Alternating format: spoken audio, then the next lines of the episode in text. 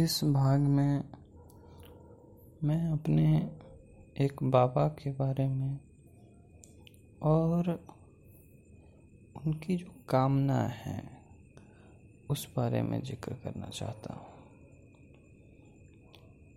इससे पहले उनका कुछ विवरण ब्यौरा देना आवश्यक है, ताकि आपको समझ में आ पाए कि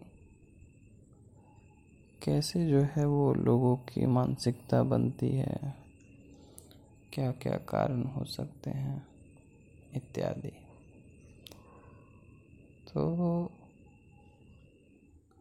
पहले जब ये मैं पहले बता देना चाहूँगा कि ये जो बाबा हैं, ये मेरे अपने यानी कि मेरे पिता के बाबूजी नहीं हैं।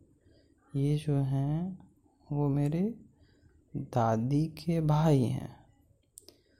तो उस नाते वो हमारे पिताजी के मामा हुए और मेरे बाबा।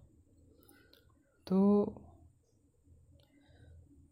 उनका कुछ बैकग्राउंड बताना चाहूँगा कि जब वो जैसा कि मैं अपने पिताजी के मुख से सुना करता हूँ और क्योंकि उनका जो बचपन है, उन्हीं के साथ बीता है।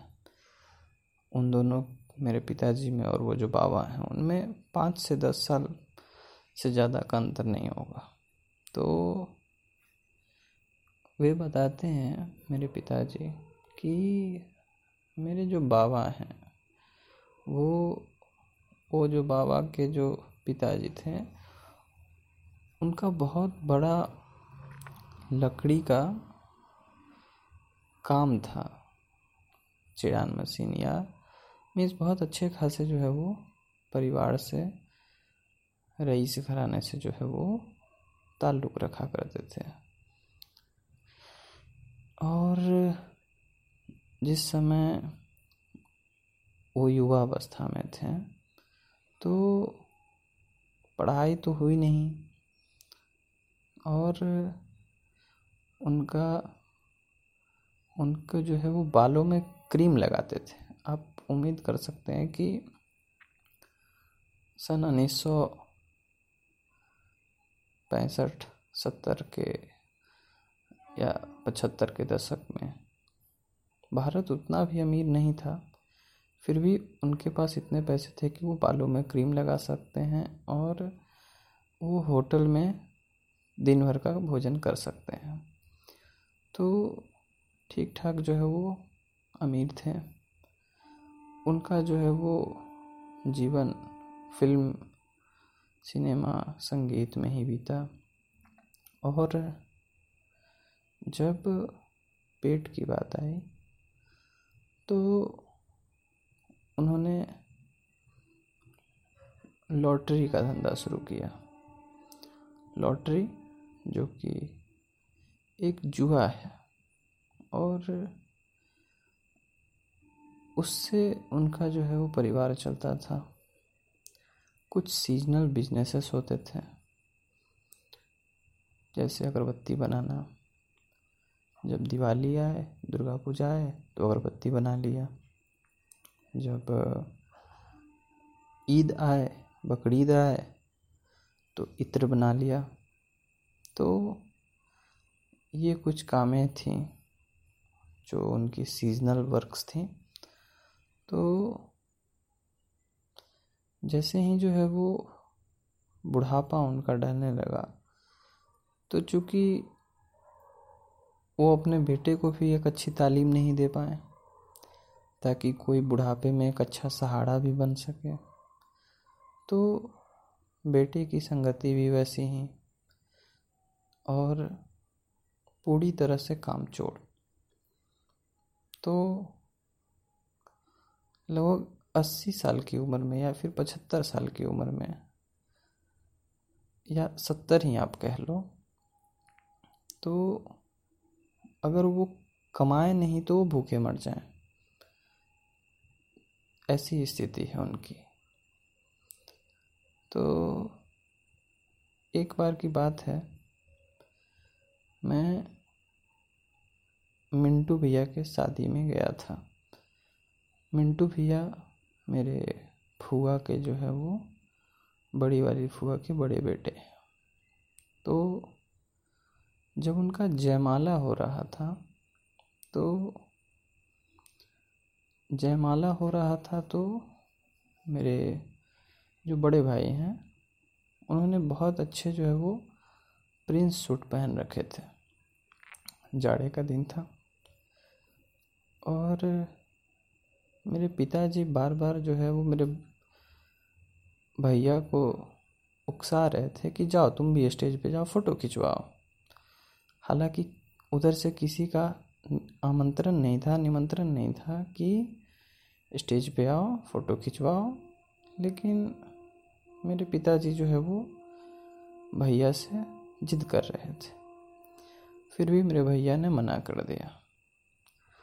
उन्होंने बस नाना कह के जो है वो बात को टाल दिया।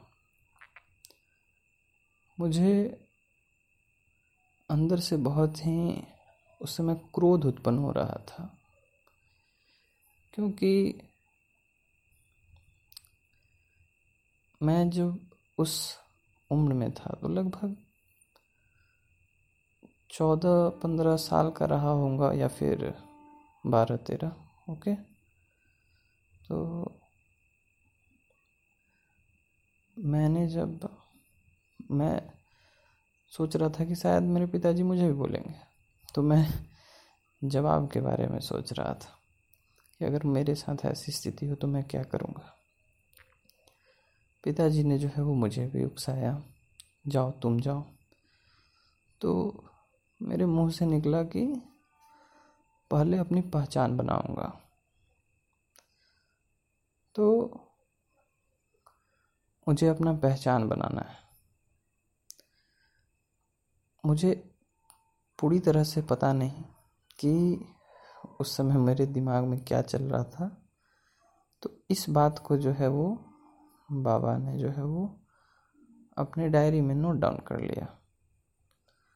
उनके पास एक डायरी हुआ करती है। तो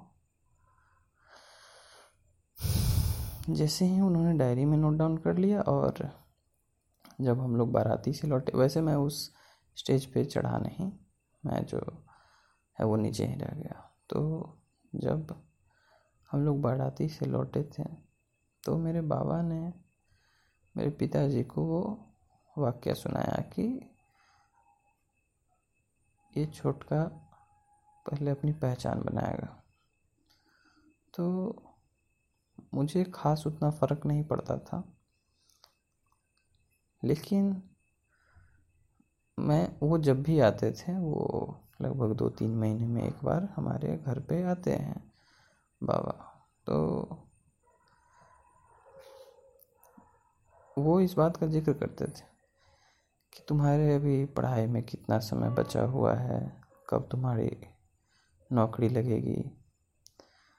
तो कि पोता पहले पहचान बनाना है। मुझे लगता था कि वो शायद मेरे फ्यूचर के बारे में सोचते हैं और मेरा भला चाहते हैं। हालाँकि वो चाहते भी हैं। लेकिन मेरे फ़ायदे में उनका निजी स्वार्थ जुड़ा हुआ है। वो कैसे मैं भी आपको आगे बताऊँगा। तो वो जब भी ऐसा कहा करते थे तो मुझे पहले खुशी हुआ करती थी। और कुछ इधर एक दो साल से जब भी वो आ रहे हैं तो वो इस ओर इशारा किया करते हैं कि पोता पहचान बनाओगे एक आदमी को, एक आदमी का खर्चा भूलना मत। मतलब वो अपना सेटिंग फिक्स करना चाहते हैं कि पोता, तुम अच्छे पोजीशन पे पहुंचो, अच्छे पद पे पहुंचो, अच्छी कमाई करो और मुझे भूलना मत, मुझे कुछ धन इत्यादि देते रहना। तो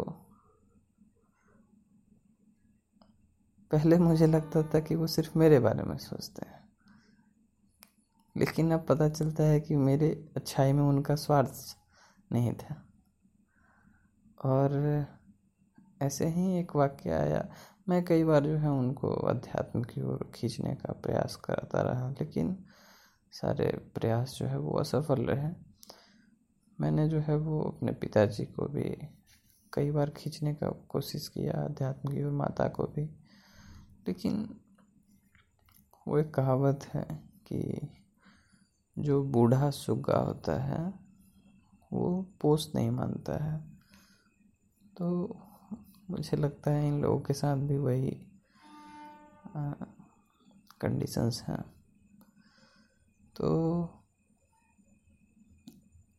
बाबा जो है वो इधर आजकल उनके पास जब से फोर जी आया है तो छोटा वाला जो जियो का फ़ोन है, वो है उनके पास। तो उसी में जो है वो बिज़नेस मॉडल के बारे में देखते रहते हैं वीडियोस और कारखाना कैसे बैठा, बैठाना है, कितने जो है वो आमदनी होगी। इन सभी से रिलेटेड वीडियोस देखते रहते हैं। तो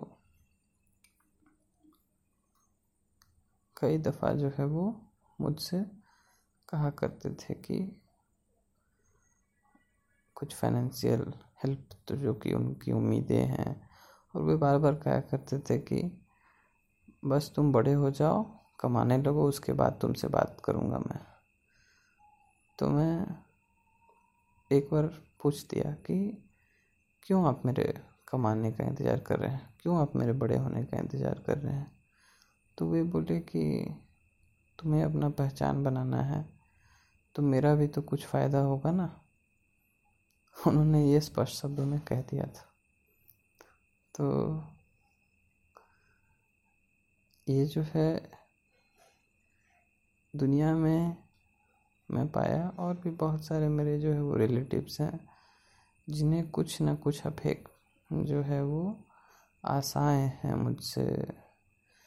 और वो मेरा भला हो के उनका अपना निजी स्वार्थ उसमें ज़रूर जो छुपा होता है। सिवाय एक के मैं मानता हूँ, जो कि मेरे बड़े भाई हैं, उनका स्वार्थ मुझसे कुछ नहीं है। लेकिन हाँ वो मुझे एक अच्छे इंसान के तौर पे ज़रूर देखना चाहते हैं। तो सिर्फ़ उन्हीं को मैं मानता हूँ, अपना वेल विसर और उन्हें कोई आशाएँ, अपेक्षाएँ नहीं होती है कि भाई मेरा बड़ा होगा तो मुझे ये मिलेगा, वो मिलेगा। और मेरा भी कुछ ऐसा ही है कि मुझे किसी से कोई आशा नहीं है कि कोई बड़ा होके अगर आई बनेगा या कलेक्टर बनेगा तो मुझे कुछ निजी लाभ चाहिए। नहीं, ऐसा नहीं है। तो उनका ऐसा ही व्यवहार है और दुनिया में अधिकतर जो आपको लोग मिलेंगे वो ऐसे ही मिलेंगे जिनका कुछ अपना स्वार्थ होगा। और वो कहेंगे कि तुम आओ, ऊपर चढ़ो, आगे बढ़ो, मेहनत करो, पैसे कमाओ। लेकिन कहीं ना कहीं उनका अपना स्वार्थ छुपा होगा। अगर आपको जांचना हो इस चीज़ को तो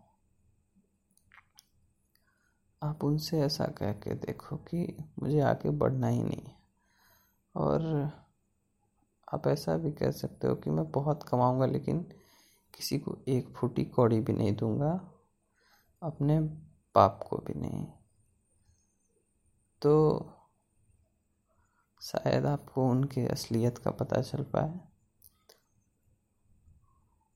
लेकिन दुनिया में सभी लोग ऐसे नहीं हैं।